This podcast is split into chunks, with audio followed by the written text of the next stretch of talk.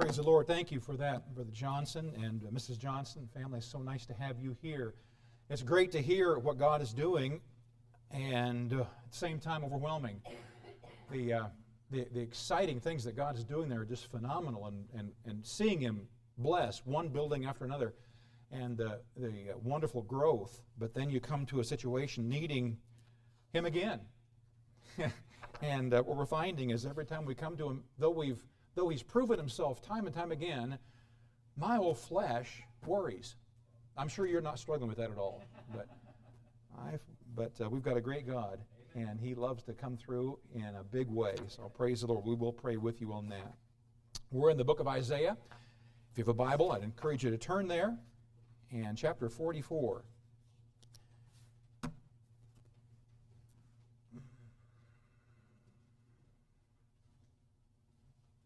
Did you all get Bible study sheets? I bet you didn't, did you?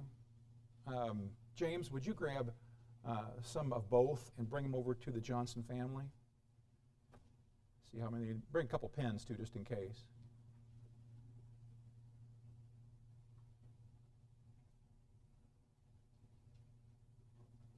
They're leaving. Was it something I said? That's okay. It's all right. In Isaiah, beginning in chapter number 40, we see, like I mentioned last couple of weeks, a, a breath of fresh air in that uh, chapters 1 through 39 overall are God's judgment, his hand of judging for his people, and specifically Judah. And uh, hard to, it's hard to comprehend how a people that were singly called out as God's people. He said, I will be your people. I am Jehovah God. You make me your God. I will be your God and their responsibility was to testify of his greatness to the world. That was his responsibility. And I understand they're not perfect. They were going to have some stumbles along the way, and that's acceptable because they're humans. But that's not what we see in their history.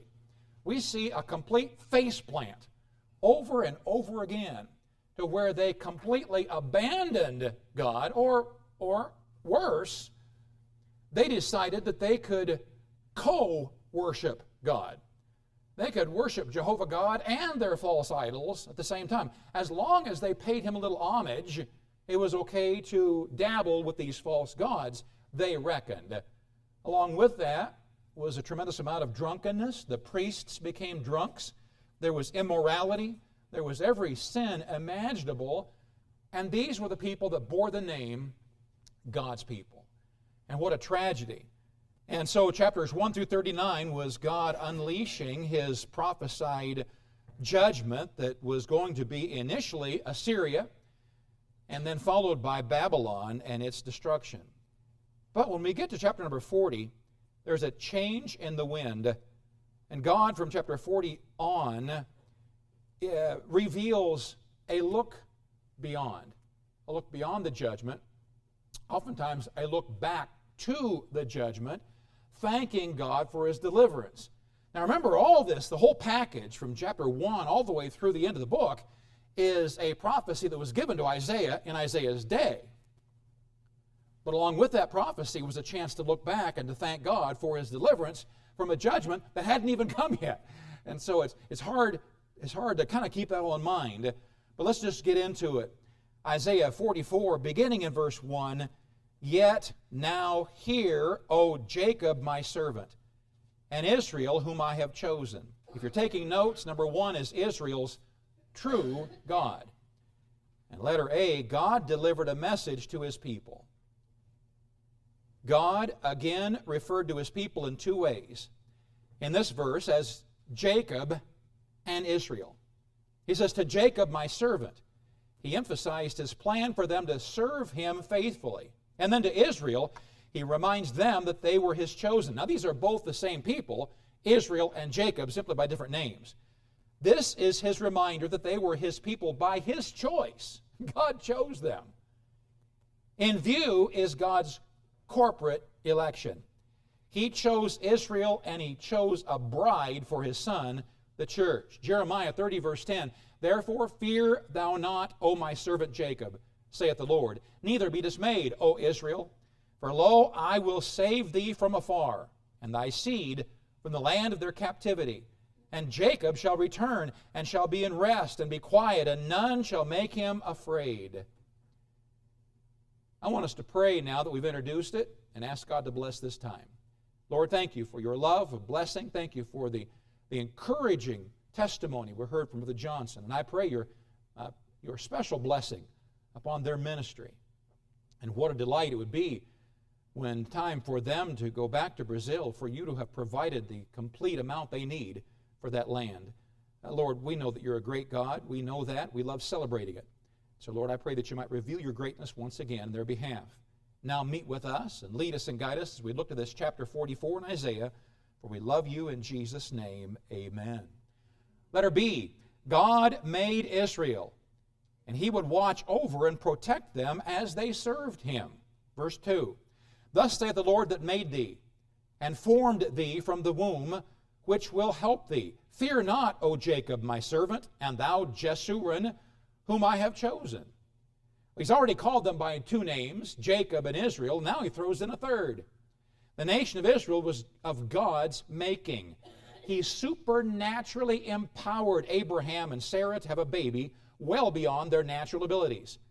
That baby, Isaac, was to become the seed of a mighty people of God's choosing.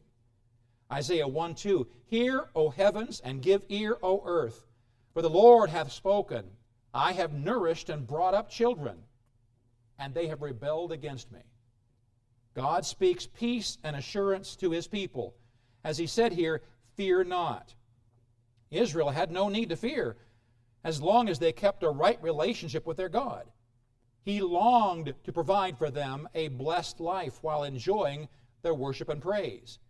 In a symbolic nature, God referred to Israel as Jeshurun, which literally means upright, his upright one. God's plan for his people was that they might walk upright before him, consistently submitting to his will and his ways. Verse 3 for I will pour water upon him that is thirsty, and floods upon dry ground. I will pour my spirit upon thy seed, and my blessing upon thine offspring. Letter C. God promised to pour out his spirit on his people. Like cool, refreshing water to someone hot and thirsty. And like a drenching rain on a parched ground, God promised to bless his people. They could expect refreshment in the form of physical and spiritual blessings, feeding their hungry souls. Likewise, God would pour out His Spirit upon them and their children. Here we have probably a look to the initial fulfillment at Pentecost, when the Spirit fell upon the disciples in the upper room. We see this in Acts 2, beginning, in verse 14. But Peter, standing up with the eleven, lifted up his voice and said unto them, Ye men of Judea, and all ye that dwell at Jerusalem, be this known unto you, and hearken to my words. For these are not drunken, as ye suppose, seeing it is but the third hour of the day, but this is that which was spoken by the prophet Joel. And it shall come to pass in the last day, saith God, I will pour out of my spirit upon all flesh, and your sons and your daughters shall prophesy, and your young men shall see visions, and your old men shall dream dreams. And on my servants and on my handmaidens I will pour out in those days of my Spirit, and they shall prophesy. God promised to pour out His Spirit on His people.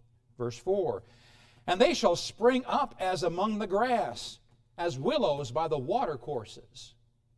Letter D Those who experienced the Spirit's filling would grow strong. Those upon whom the Spirit pours His Spirit will grow strong and fruitful described as plants and trees by available water supplies. Of course, Psalm 1, verse 3 And he shall be like a tree planted by the rivers of water that bringeth forth his fruit in his season. His leaf also shall not wither, and whatsoever he doeth shall prosper. Verse 5 One shall say, I am the Lord's, and another shall call himself by the name of Jacob. Another shall subscribe with his hand unto the Lord, and surname himself by the name of Israel. Letter E, there would be no fear of identifying with God's people in that day. As a result of the outpouring of the Spirit, those filled with Him will freely testify to their belonging to the Lord. Their witness for him will be bold and powerful. Subscribing with his hand unto the Lord suggests visibly aligning with God, perhaps by raising their hands and pointing to heaven. Contrary to the weariness of persecution under which Israel has found itself until now, there will be a day in which Jews will freely confess their Jewish ties. That time will be again fulfilled in the millennium. It's interesting, during the COVID shutdown, there were so many crazy dynamics going on. There were all sorts of political struggles and, and things twirling and swirling around. And there were the health issues. And, and then the, uh, they told us we had to shut down. And of course, we had to wear masks. And you go to the store and everybody's six feet apart or more. If you get five and a half feet, they look bad at you or they, they swear at you. There's, it was a real uncomfortable time. And during that time, we started hearing some threats against even Christians. Churches became the problem. Why? Because people were meeting together in churches. Go figure. And they were the problem. And so when you'd go out, you talk to people, you, you, you, you, thought twice about it because what are they thinking about us? We're, we're Christians. They may not respond well if we say who we are. Well, that's what they're facing here.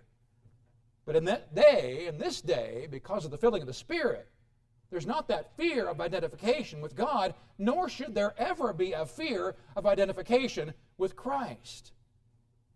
Verse 6 Thus saith the Lord, the King of Israel, and his Redeemer, the Lord of hosts I am the first, and I am the last, and beside me there is no God. Letter F. God was Israel's King and Redeemer.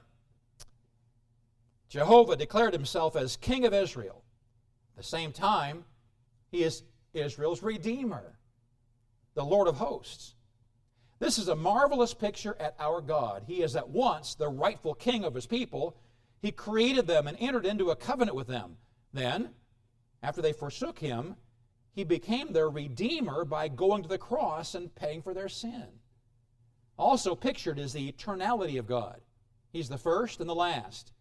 God had no beginning and no ending. Isaiah 41 4 Who hath wrought and done it, calling the generations from the beginning? I, the Lord, the first, and with the last I am He.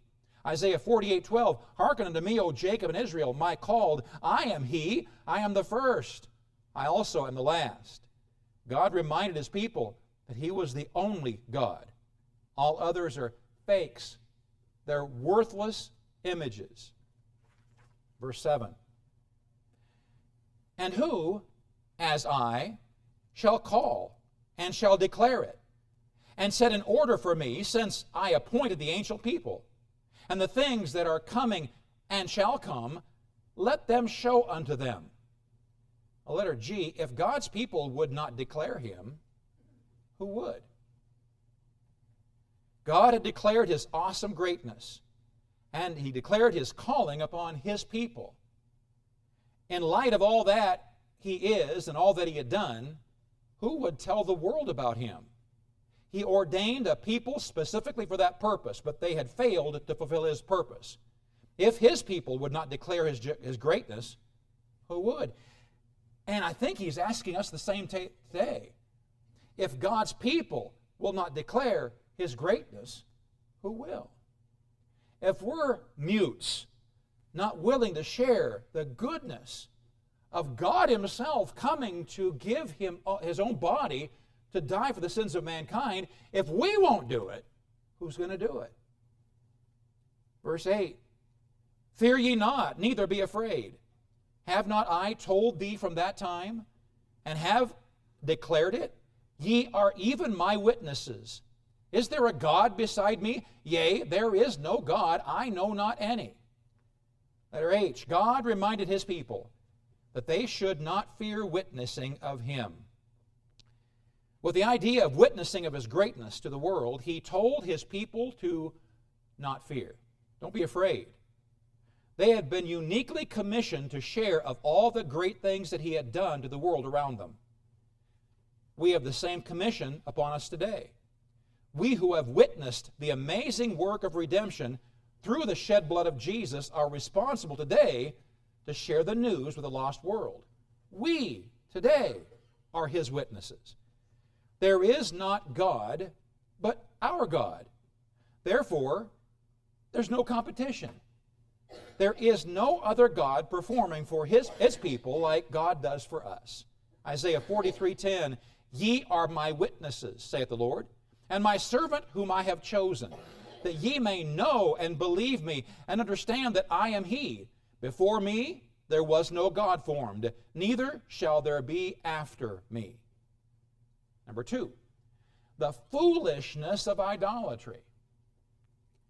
Verse 9, they that make a graven image are all of them vanity, and their delectable things shall not profit. And they are their own witnesses. They see not, they know that they may be ashamed, or know, know that they may be ashamed. Letter A. God turned his glare on idolatry. God turns his focus on Israel's besetting sin.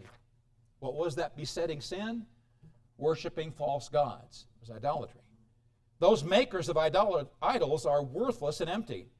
They are dedicating their time and energy to a cause at odds with their Creator. All of their decorations they place on the images to dress them up, the gold and silver and gems, are a complete waste. The lifelessness of the idols becomes a testimony to their own weakness. They are hollow images of man's making with no abilities to even hear or see, let alone be of any aid to their worshippers. The eventual end of all such worship is shame. Psalm 115, verse 8 They that make them are like unto them. So is everyone that trusteth in them. O Israel, trust thou in the Lord. He is their help and their shield. Verse 10 Who hath formed a God? or molten a graven image that is profitable for nothing? Behold, all his fellows shall be ashamed, and the workmen, they are of men. Let them all be gathered together. Let them stand up, yet they shall fear, and they shall be ashamed together. Letter B. God challenges the idol makers to face their shame. God shakes his head at the utter foolishness of men who make images to be worshiped. How utterly foolish. All makers of idols should be ashamed. God challenged them to all assemble and face their shame together. In chapter 45, verse 16, they shall be ashamed and also confounded, all of them. They shall go to confusion together that are makers of idols. Verse 12, the smith with the tongs both worketh in the coals, and fashioneth it with hammers, and worketh it with the strength of his arms. Yea, he is hungry, and his strength faileth. He drinketh no water, and is faint. Letter C. The makers of idols were dedicated to their cause. The craftsman who heats the metal until it's ready to be shaped by being beaten by hammers and molded by applying pressure with his strong arms diligently labors on his masterpiece. Though he gets hungry and thirsty, he takes no breaks, for the mission of completing his idol is far too important to him. Interestingly, the idol he labors so intently on has no strength to replenish his strength or satisfy his hunger and thirst. Verse 13 The carpenter stretcheth out his rule you see, he, stre- he takes it, the rule, stretches it out. He's, me- he's measuring. He marketh it out with a line. He fitteth it with planes. And he marketh it out with a compass. And maketh it after the figure of a man, according to the beauty of a man, that it may remain in the house. Letter D. Great care was taken in the crafting of likenesses of men as idols described here as the painstaking efforts to make a likeness of a person to be placed in a prominent room of the house and worshiped by all who enter. Great care is determined on this image, but its outcome will still be lifeless and worthless. Deuteronomy 27 15. Cursed be the man that maketh any graven or molten image, an abomination unto the Lord, the work of the hands of the craftsman, and putteth it in a secret place. And all the people shall answer and say, Amen. Verse 14 He heweth him down cedars, and taketh the cypress and the oak, which he strengtheneth for himself among the trees of the forest. He planteth an ash, and the rain doth nourish it. Then shall it be for a man to burn. For he will take thereof and warm himself. Yea, he kindleth it, and baketh bread. Yea, he maketh a god, and worshippeth it. He maketh it a graven image, and falleth down thereto. Did you see the two main reasons they were using this cut down wood? They go to the forest and they cut down the trees, and from the very same trees, they use some of it for this and some for that. Letter E, men use the same wood for burning as they did for idols. Men chop down various trees for many different purposes and then replants new trees in their place. The environmentalists are not new, they were happening in Isaiah's day. The wood from the trees is used to burn for heat and for cooking. But that very same wood, they take images, and they make images out of the wood. After throwing a log on the fire, he picks up another piece of the very same log and fashions an idol. He then falls down and worships the image he made from the piece of wood from the tree he cut down, half of which he burnt in the fire. Verse 16 He burneth part thereof in the fire. With part thereof he eateth flesh. He roasteth roast and is satisfied. Yea, he warmeth himself and saith, Aha, I am warm, I have seen the fire. And the residue thereof he maketh a god even his graven, image. He falleth down unto it and worshipeth it, and prayeth unto it, and saith, Deliver me, for thou art my God. It's almost like he's duplicating it. He's repeating himself. It's almost like God can't believe how foolish they are. Letter F. Men fall down and worship their homemade gods. They took the wood they cut down and used some of it in the fires to cook their food and warm them from the cold. And from the remainder, they shape idols to be worshiped. Verse 18 They have not known nor understood, for he hath shut their eyes, that they cannot see, and their hearts, that they cannot understand. G. Israel had become as blind as their idols. With their lifeless idols as examples, God told his people that they had become so hardened towards Him, they could no longer see and understand. What God was doing was completely beyond their understanding. Spiritually, they were just as blind as those lifeless idols. Verse 19 And none considereth in his heart, neither is there knowledge nor understanding to say, I have burned part of it in the fire. Yea, also I have baked bread upon the coals thereof.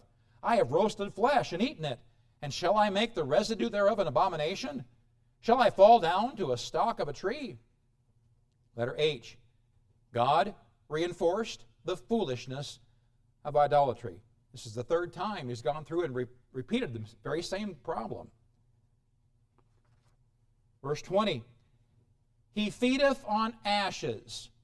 A deceived heart hath turned him aside, that he cannot deliver his soul nor say, Is there not a lie in my right hand? Letter I, Israel was spiritually starving, exchanging God's blessings for worthless images. They had become so blind, they were trading the riches of God's blessings for the spiritual ashes and leftovers of idolatry. His lusts had deceived him into thinking that his lifeless images could actually be a help to him though they could not think or discern right from wrong themselves. Now, number three, God's faithfulness to his people. I don't know if that catches you by surprise, but I just talked to you about the horrible wickedness of idolatry.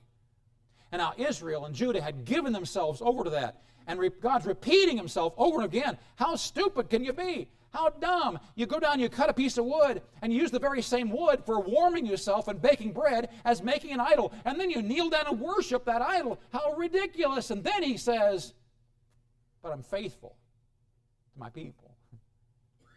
Verse 21 Remember these, O Jacob and Israel.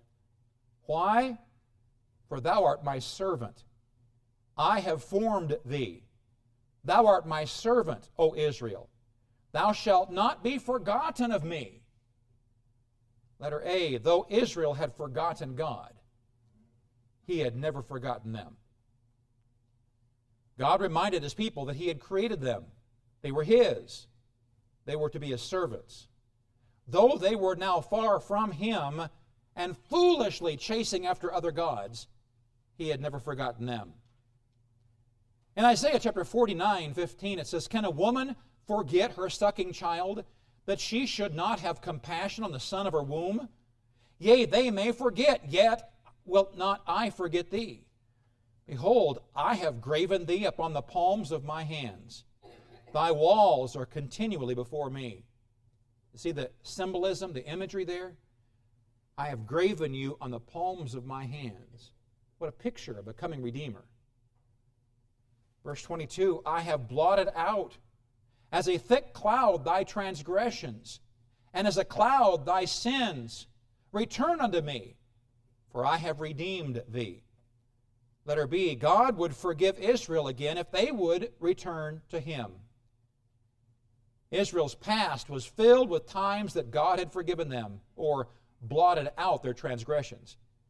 Their memory should be filled with such frequent acts of mercy by their God. It was not too late. They could still come back to him if they would only repent. He would again forgive them once again, all over again, afresh, because he was their Redeemer. Isaiah 43, verse 1 But now, thus saith the Lord that created thee, O Jacob, and he that formed thee, O Israel, fear not. For I have redeemed thee, I have called thee by thy name, thou art mine. Verse 23 Sing, O ye heavens, for the Lord hath done it. Shout, ye lower parts of the earth. Break forth into singing, ye mountains, O forest, and every tree therein. For the Lord hath redeemed Jacob, and glorified himself in Israel. Let her see, God invited all of creation to sing his praises for his redemption. All of creation is enjoined to sing his praises for his marvelous mercy. Let the trees clap their hands rejoicing. Isn't that amazing? Let all of creation rejoice. The Lord was ever faithful to his people, and in spite of their idolatry, he was willing to redeem them and be glorified in them once again. There is likely a view to God's overall plan of redemption, as there will be a time in which literally all of creation will rejoice in his merciful work for mankind. Verse 24 Thus saith the Lord, thy Redeemer, and he that formed thee from the womb. I am the Lord that maketh all things, that stretcheth forth the heavens alone, that spreadeth abroad the earth by myself. Letter D. God reminded forgetful Israel of his might and power. Israel sadly had forgotten their God. So he reminded them that he was their Redeemer and the one who created them in the beginning. It is the Lord God who created all things in the heavens and the earth. Jeremiah 51 15. He hath made the earth by his power. He hath established the world by his wisdom, and hath stretched out the heaven by his understanding. And I say, Great is the Lord. Verse 25. That frustrateth the tokens of the liars and maketh diviners mad, that turneth wise men backward, and maketh their knowledge foolish. So, letter E. God frustrates the work of idolaters. I like that. God laughs at the wisdom of the world. Those empowered by dark forces are liars because they're led by their master, the father of lies. God hinders the work of those involved with idolatry and the occult. He always has the last word with those who have declared themselves as wise men of the world. Isaiah 29 14. Therefore, behold, I will proceed to do a marvelous work among this people, even a marvelous work and a wonder. For the wisdom of their wise men shall perish, and the understanding of their prudent men shall be hid. Verse 26 That confirmeth the word of his servant, and performeth the counsel of his messengers, that saith to Jerusalem, Thou shalt be inhabited, and to the cities of Judah, Ye shall be built and I will raise up the decayed places thereof. Before I tell you what I wrote, let's not forget, this was given to Isaiah before the judgment ever came. So he gave this message, chapters 1 through 39. Listen, I'm sending judgment. The Assyrians are on their way. They had not gotten there yet, and he's got this book of Isaiah now, and they're looking through all the prophecy, and they see this and they read it and they say, I don't get it. Um, Thou shalt be inhabited, and to the, uh, of, of uh, Jerusalem, to the cities of Judah, ye shall be built. I will raise up the decayed places thereof. Those cities had not even been destroyed yet, and God already prophesied they're being rebuilt. Letter F God looks beyond Judah's destruction to its rebuilding. God, who has declared his great mighty and power and of his redemption, now looks beyond the coming destruction of Judah and Jerusalem to the time they will be rebuilt and repopulated. God's giving to his people a promise of his control over the affairs of even their future. Verse 27 that saith to the deep, Be dry, and I will dry up thy rivers. Again, letter G, Babylon's fall may be predicted here, looking even beyond Babylon to their destruction. It is likely that this verse is tied to the next. God grants a future look to the restoration of Jerusalem as commissioned by Cyrus of Babylon. This may suggest the destruction or drying up of the great power of Babylon which was located between the Tigris and Euphrates rivers. And letter H. Let me read verse 28. That saith of Cyrus, He is my shepherd, and shall perform all my pleasure. And even saying to Jerusalem, Thou shalt be built, and to the temple, Thy foundation shall be laid. Letter H. God prophesied of the coming of Cyrus.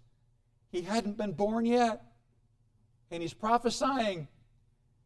He prophesied of a great leader to come, a man named Cyrus. He would rise to power about 175 years later. He would rule over the Persian Empire. Daniel, by then, would be living out the last part of his life in Babylon when Cyrus became king. God led Cyrus to allow the Jews to return to their homeland and rebuild their temple in Jerusalem. God's prophecy was precisely fulfilled in Ezra 1 1 and 2.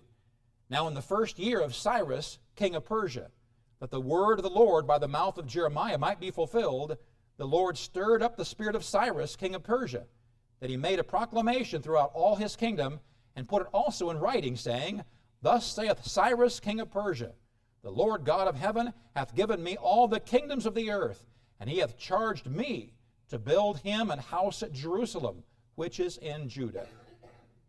Amazing. Chapter 44. Amazing chapter of God's prophecy and giving that prophecy to an undeserving people, a people that he gave a look of mercy beyond their destruction, even to their rebuilding.